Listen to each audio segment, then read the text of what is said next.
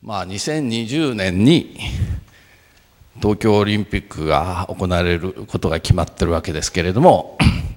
これをまあどう考えるかっていうアンケートを皆さんにあのお配りしたところ大方の人が何も変わんないよと、えー、これはまあ予想通りといえば予想通りなんだけども、えー、極めてクールな回答がほとんどでした。えー、なんか変わるよって思ってる人、えー、白旗あげてくれる？はい。はい。ああ結構いるね、えー、そういう人たちの話聞いてみたいね、えー、さっきの続きでじゃあ、えー、岡崎君だはい、はい、えっ、ー、とまあ、具体的に何が変わるかっていうところはもちろんなってみないとわからないんですけれども、はい、ただ世界中の方が日本を訪れるチャンスっていうのは変わりはないわけで、それがその人にとって日本っていうものを魅力的に感じたならばそこにすごい、えー、ビジネスチャンスっていうのはあるのかなっていうふうにまず私考えました、うん、でその中でその日本といえば東京なんです。東京っていうふうな外国人のイメージっていうのが私の中の外国人のイメージなんですけどそうではなくて例えば地方を見た時に日本の農業っていうのがすごい特徴があったとしたならばそこに魅力を感じて、外国人の方が移住をしてくる可能性もなくはないかなと思いました、はい、でそうするならば地方の発信っていうものからすると外国人の方が先ほどの話ではないですけれども外国人の方がもう東京発信ではなくてその外国人の方が地方を売るような形で、うん、日本の循環というものをうまくしてくれるんじゃないかなっていうふうに思いました。なるほど。ああ面白いですね。あのそれで、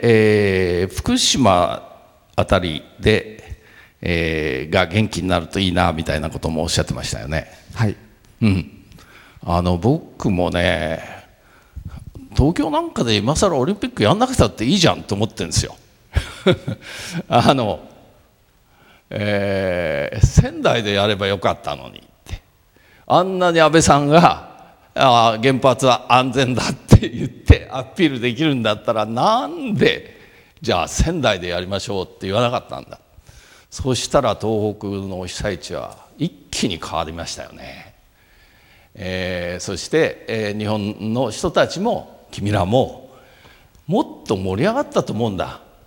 あの東北をなんとかしよう、えー、世界の東北にしようっていうそういう気持ちになれたと思うんだけど。確かにね東京で、えー、またオリンピック僕はちょうどね、えー、その前の東京オリンピック1964年の時に大学の4年生だったから君らぐらいの年だったあの時の東京はね激変しましたよ。地下鉄ができあの都電がなくなって、えー、それで首都高ができて新幹線が走ってえー、まさしくその技術技術立国日本をアピールするまあその域に燃えていて、えー、それで、えー、建築的にもあの今もある代々木の、えー、国立オリンピックの、えー、水泳場だったんだけどもあそこはもう本当にもうゴールドメダルを IOC からもらったんだよね。だからそれぐらい建築としても素晴らしい。もう本当にエキサイティングな状況だ、えー、でもね今の君らからはなかなか、えー、そういうことは想像できないのかもしれないしまあ実際にあれなんだけど。さっき白白い旗あげた人で他に何か、えー、東京変わるんじゃないかって言ってた人。はい意見どうぞ。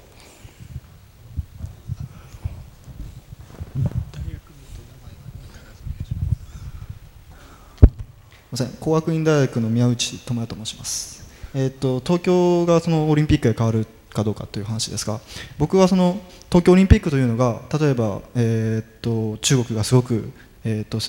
経済が発展したやとかそうあのもしくは、えー、とシンガポールとかそういうところが経済発展していくって中で東京がアジアの中でどれだけ大きな力を持つかってところにつながるような気がします、うん、なので東京オリンピックというのが東京のもっとでかい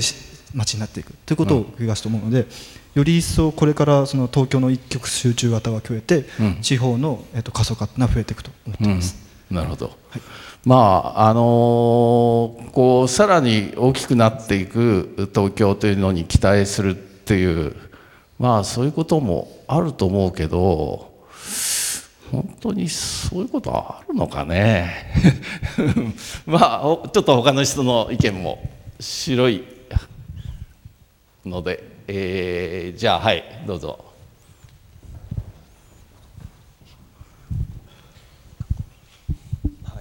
えーと、明治大学4年の門馬です、えーと、東京オリンピックで何が変わるかというか変わるべきだなって思うのはその今までのオリンピック北京とかロンドンと違う東京がちょっと違うっていうのはその北京とかロンドンだとそのオリンピックパークみたいなものを作新たに作ってそこに、まあ、オリンピック施設をいっぱい作っていく新しくどんどんどん作っていってそれをこう次のそこに次にそこをどう使うかっていうビジョンも含めてやると思うんですけど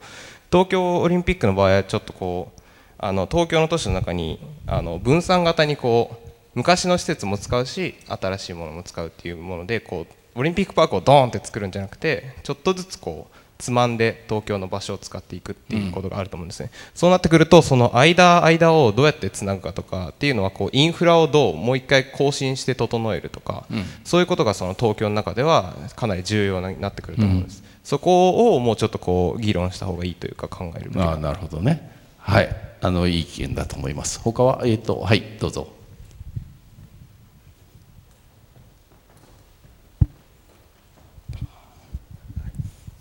京都大学の安田です、えっと、さっきから人事でちょっとまとまられると思うんですけど。すいません。結構僕は東京オリンピックでもうこけるんじゃないかと僕は思ってて、うん、なんか話僕はニュース読まないんで話に聞いただけなんで間違ってるかもしれないですけど世界で2020年にはそのドバイ万博とか行われるらしいんですけどそうなんですかね？違いますかね？いや、わかんない、これ間違ってるかもしれないです、ただ、その世界から見て、その東京オリンピックというのはどんだけ魅力的かっていうので、今すごい日本内では盛り上がってて、開発とかしてるけど、結局、その開発されてるところを再開発してるだけなんで、やっぱ伸びっていうのも少ないしっていうところから、僕は今、こうやってやる前やから、まあ、期待も予想も膨らんで盛り上がってるけど、2020年にその東京オリンピックやった後は、ちょっと大変になるんじゃないかなとは、なんとなく感じています。あなるほどねはいあのそれも面白い意見ですね。まあのあはいじゃあどうぞ。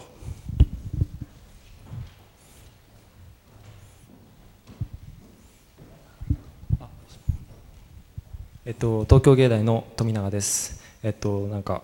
いろいろなんか諦め諦めかけの意見がたくさんあった中で逆にその行き詰まってるからこそなんかワクワクするところが僕はあってそのうん、今までのやつは今までのオリンピックはその発展途上の国が発展の中でやってきたやってきてそのうまく経済成長につなげられてたんですけどでも今は東京は結構逆にその発展し尽くした感があってその中でうまく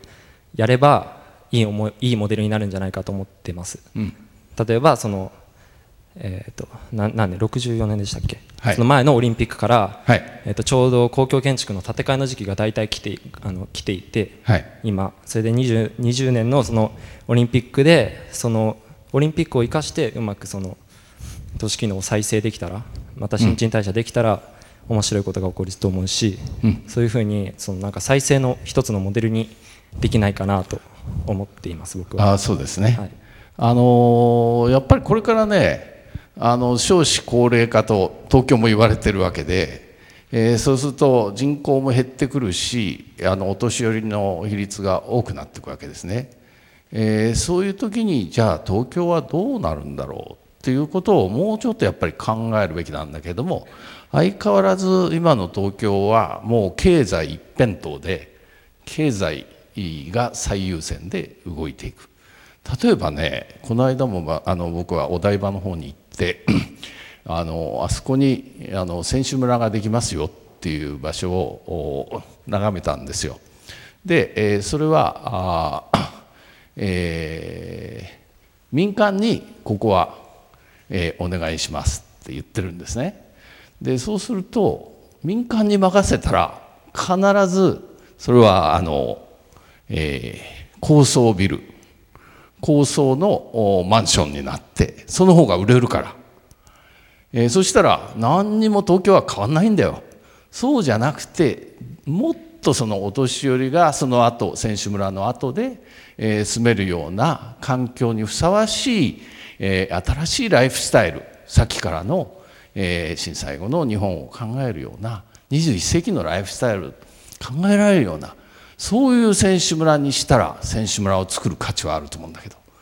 高く売れるだけで選手村作っちゃうの愕然としますよね。えー、まあそういうことが至る所に起こっていてあの今のあの最後の人の意見のように これからは新しいものを作るんじゃなくて、えー、古いものをいかにこう転用しながらあ使いやすいものに時代に合ったものに変えていくかそういう時代になりつつあるそういうことをね全然東京都も、えー、国も考えてないっていうのがすごい残念な気がしますね。はいじゃあ次のテーマにいきましょう。えー、4番目にじゃあアジアの中で日本はどのような存在であるべきなのか、えー、その時に建築家が果たす役割はっていうことで僕はね今日本よりアジアの他の国での建築の方が圧倒的に多いんですよ。それはなぜかえー、日本はねあの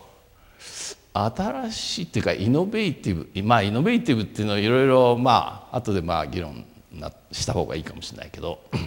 えー、新しい建築をあのあんまりもう求めてない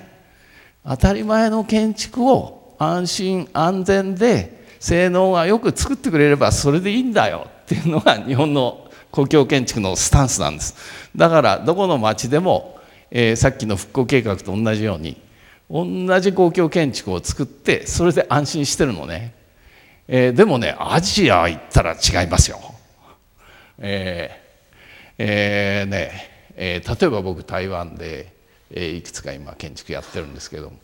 なんか他の町とは違うもんを俺たち作るんだっていうそういう域にあふれている。えー、例えば、えー、これは数年前に高尾、えー、南の方の台湾の高尾で作ったスタジアムですけどもこれ外に向かって開いてるんだよ。こんなスタジアムねどこ行ったって日本には一個もない。それは周りの公園とスタジアムが一緒になってスタジアムも公園なんだよってことを言いたかったの。えー、そしたらこの間見に行ったらやっぱりねあの公園散歩に来た人がえー、サッカーの練習会やってるのをスタンドであののんびりあの眺めていて、えー、でも日本のスタジアムってもう閉じて閉じてねそういうふうにちょっと発想を変えたらね新しいものを受け入れるあの姿勢があればあの建築っていくらでも面白くなるのね。それからね もう一つ今えー、昨日からあの東京で展覧会を始めたんですが、えー、台中市というところで、えー、9年かかってオペラハウスを作ってます。で、えー、まあこれはね、えー、四角い箱なんだけどもこの中に3つのオペラができる劇場があってで、えー、いっぱい外に向かって穴が開いてるなんで穴が開いてるか。普通あの建築は外と中とを閉じて外の音は入ってこないように中の音も外へ出ていかないように作るんだけども これは逆なんだね、えー、これはやっぱり大きな公園の中なんで、えー、公園がそのままオペラハウスになってるみたいなそういうオペラハウス作り。分かりやすく言うとあの人間ってそれぞれこう皆さんもそうだけどもそれぞれ違った答えを持っていてそれで、えー、まあ環境から独立してますよね、えー、でもそうでいながら、えー、口とか鼻とか耳とかいろんなその穴でつながることによって、えー、それで自然とつながってんだよ人間は。だから自然の空気を吸い自然の光を受け入れて自然の音を聞きながら、えー、生きていける。ね。あのそういう建築僕が作りたいんだよ、うん、それこそまた21世紀の建築じゃないか。環境に対して開いていくって。でもねこんな建築をね日本で提案したらねコンペティションでひとたまりもなく一番最初に罰何これみたいな、えー、でも台湾は俺たちは新しい建築作りたいんだよ。で市長はまあ12年前12年間市長で、えー、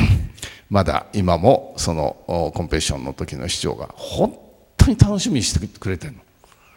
えー、だからねまあそういうことがあって、えー、ものすごいあの工期は大幅に遅れてるんだけれどもそれでも町の人も市長も、えー、みんなが期待してくれる、えー、そういう社会はねなかなかまあ日本では起こりえない。だから皆さんのアンケートもえー、まあ日本は平和で安全で、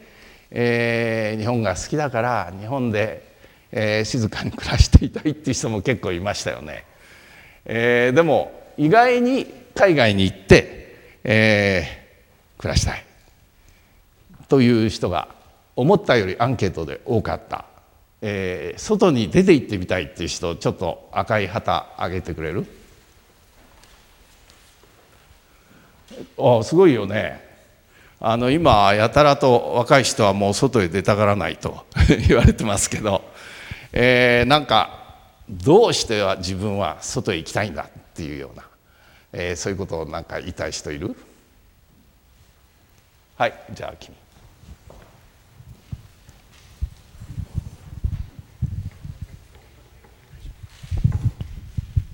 えっと、一橋大学の稲永博信と言います。えっと、僕が個人的に海外に出たい理由としては毎回海外に出るために何かしらカルチャーショックだったりその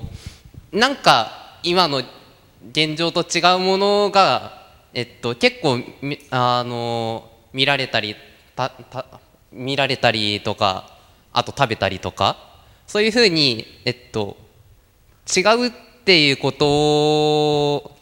あ違うってことを意識した上でえっと、またあくまで日本に帰ってきてまたあこういう考え方もあったんだってそういうふうに違う見方っていうのを発見していくのが個人的にすっごい好きなので、えっと、一旦海外に出てまた帰ってまた海外に出てっていうのを繰り返していけたらいいなって個人的に思ってます。ああいいですね。他に？はい。どうぞ。はい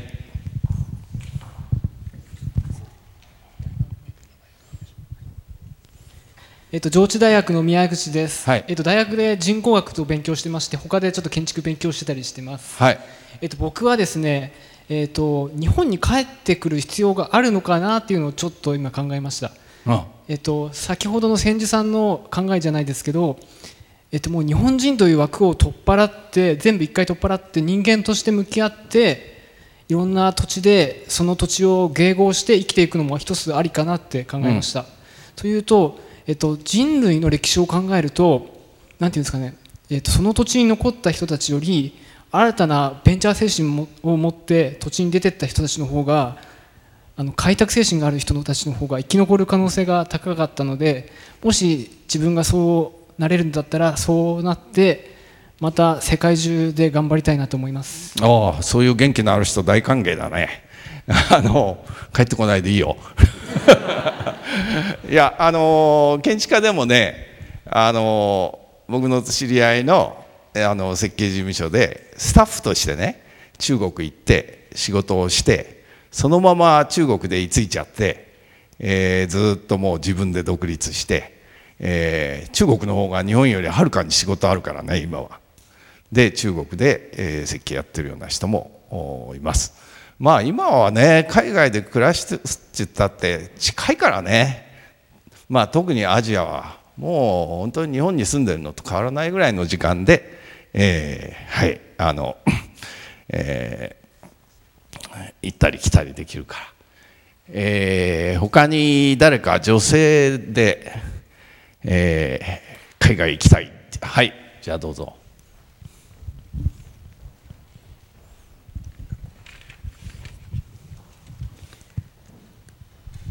はい、え学習院大学の平岡と申します。えっと海外に行ってみたい住んでみたいっていう理由は2つありまして1つはあの私の両親が、え父はフランス文学母はロシア文学を学んであのちょっとそれに関連する仕事をやったことがあるんですけれどあのその家の環境が、まあ、外国語を学ぶことは良い外国に行くことはあの良いっていう環境で育ったのであの外国に行くのはぜひあのやった方がいいっていうそういう考えで育ってきたのと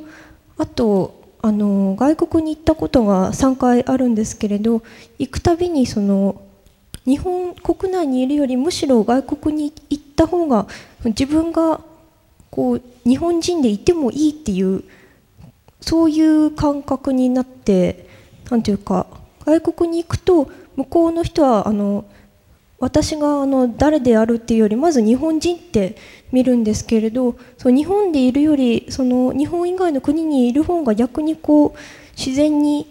日本人でいられる感じがします。ああなるほどねあのそれはすごくわかるような気がしますね。あのね僕もね海外で仕事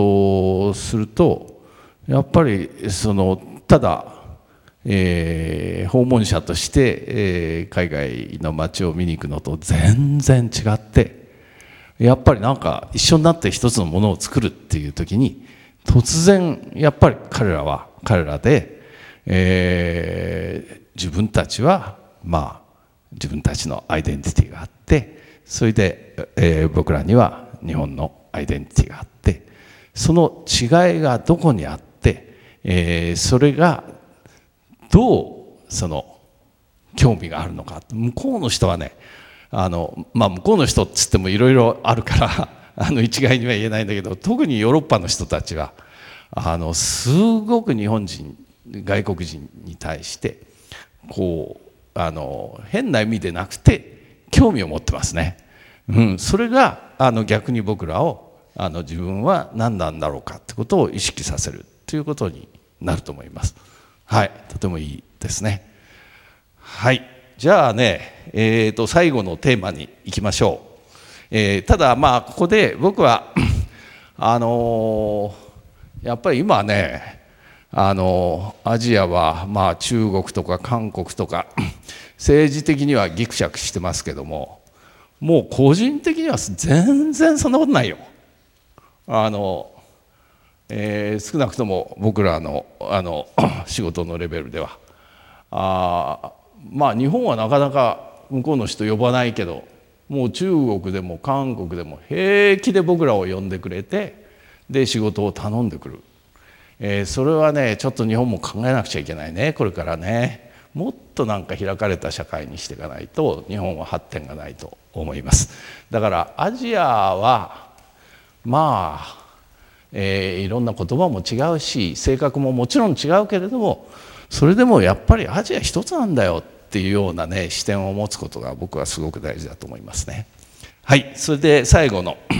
えー、今後日本人が未来を作り、えー、世界を変えていくためにどんなイノベーションが必要なんだろうか、えー、これについて、えーえーまあいろんなアンケートでも面白い意見はいろいろありましたが、うん、そうですね。えー、えー、まあ割と小さな話ではあるんですが上時代の柳沢さんっている？あいない。あいます？はい。なんか学生目線から考えた世界旅行の本を作りたいとかってえー、結構面白いなと僕は思ったんですけど。学生目線だとどんなふうに違ってくるんだろう。えっと、学生目線のだとどんな、ええ、大人が作る本とどういう？学生目線の本ですか、うん、そうですね、えっと、私は大学今3年で、はい、と大学に入ってから1人で3回ほどバックパッカーとして海外旅行をしているんですけれども、はい、とやっぱり学生目線と大人目線で違うところは金銭感覚ですかね。やっぱ学生なので全くお金がない状態で海外旅行に行くと、うん、いや本当にやりたいことはいっぱいあるんですけどできることがものすごく限られてくる。でもその中で学生なりのお金の持ち方で精一杯楽しむ、うん、なるほど。楽しむのを自分はしてきたんで、うん、そこは大人とはちょっと違うので、うん、まあそういう本をみんなでバックパッカー仲間と作って、うん、で発表したいねっていうふうにはなってます。あぜひやってくださいね。あわかりました。ありがとうございます、はい。えー、それから上智大の石津さんっている？はい。あの君のあのえー、まあ CSA コミュニティサポーティドアグリカルチャーっていう農業の経営スタイルとか WWOF という えー、まあこれはちょっと僕もあんまりよく分かってないけどもまあそういうプログラムによってイノベーションを起こしたいっていうのはあのちょっと説明していただけますか？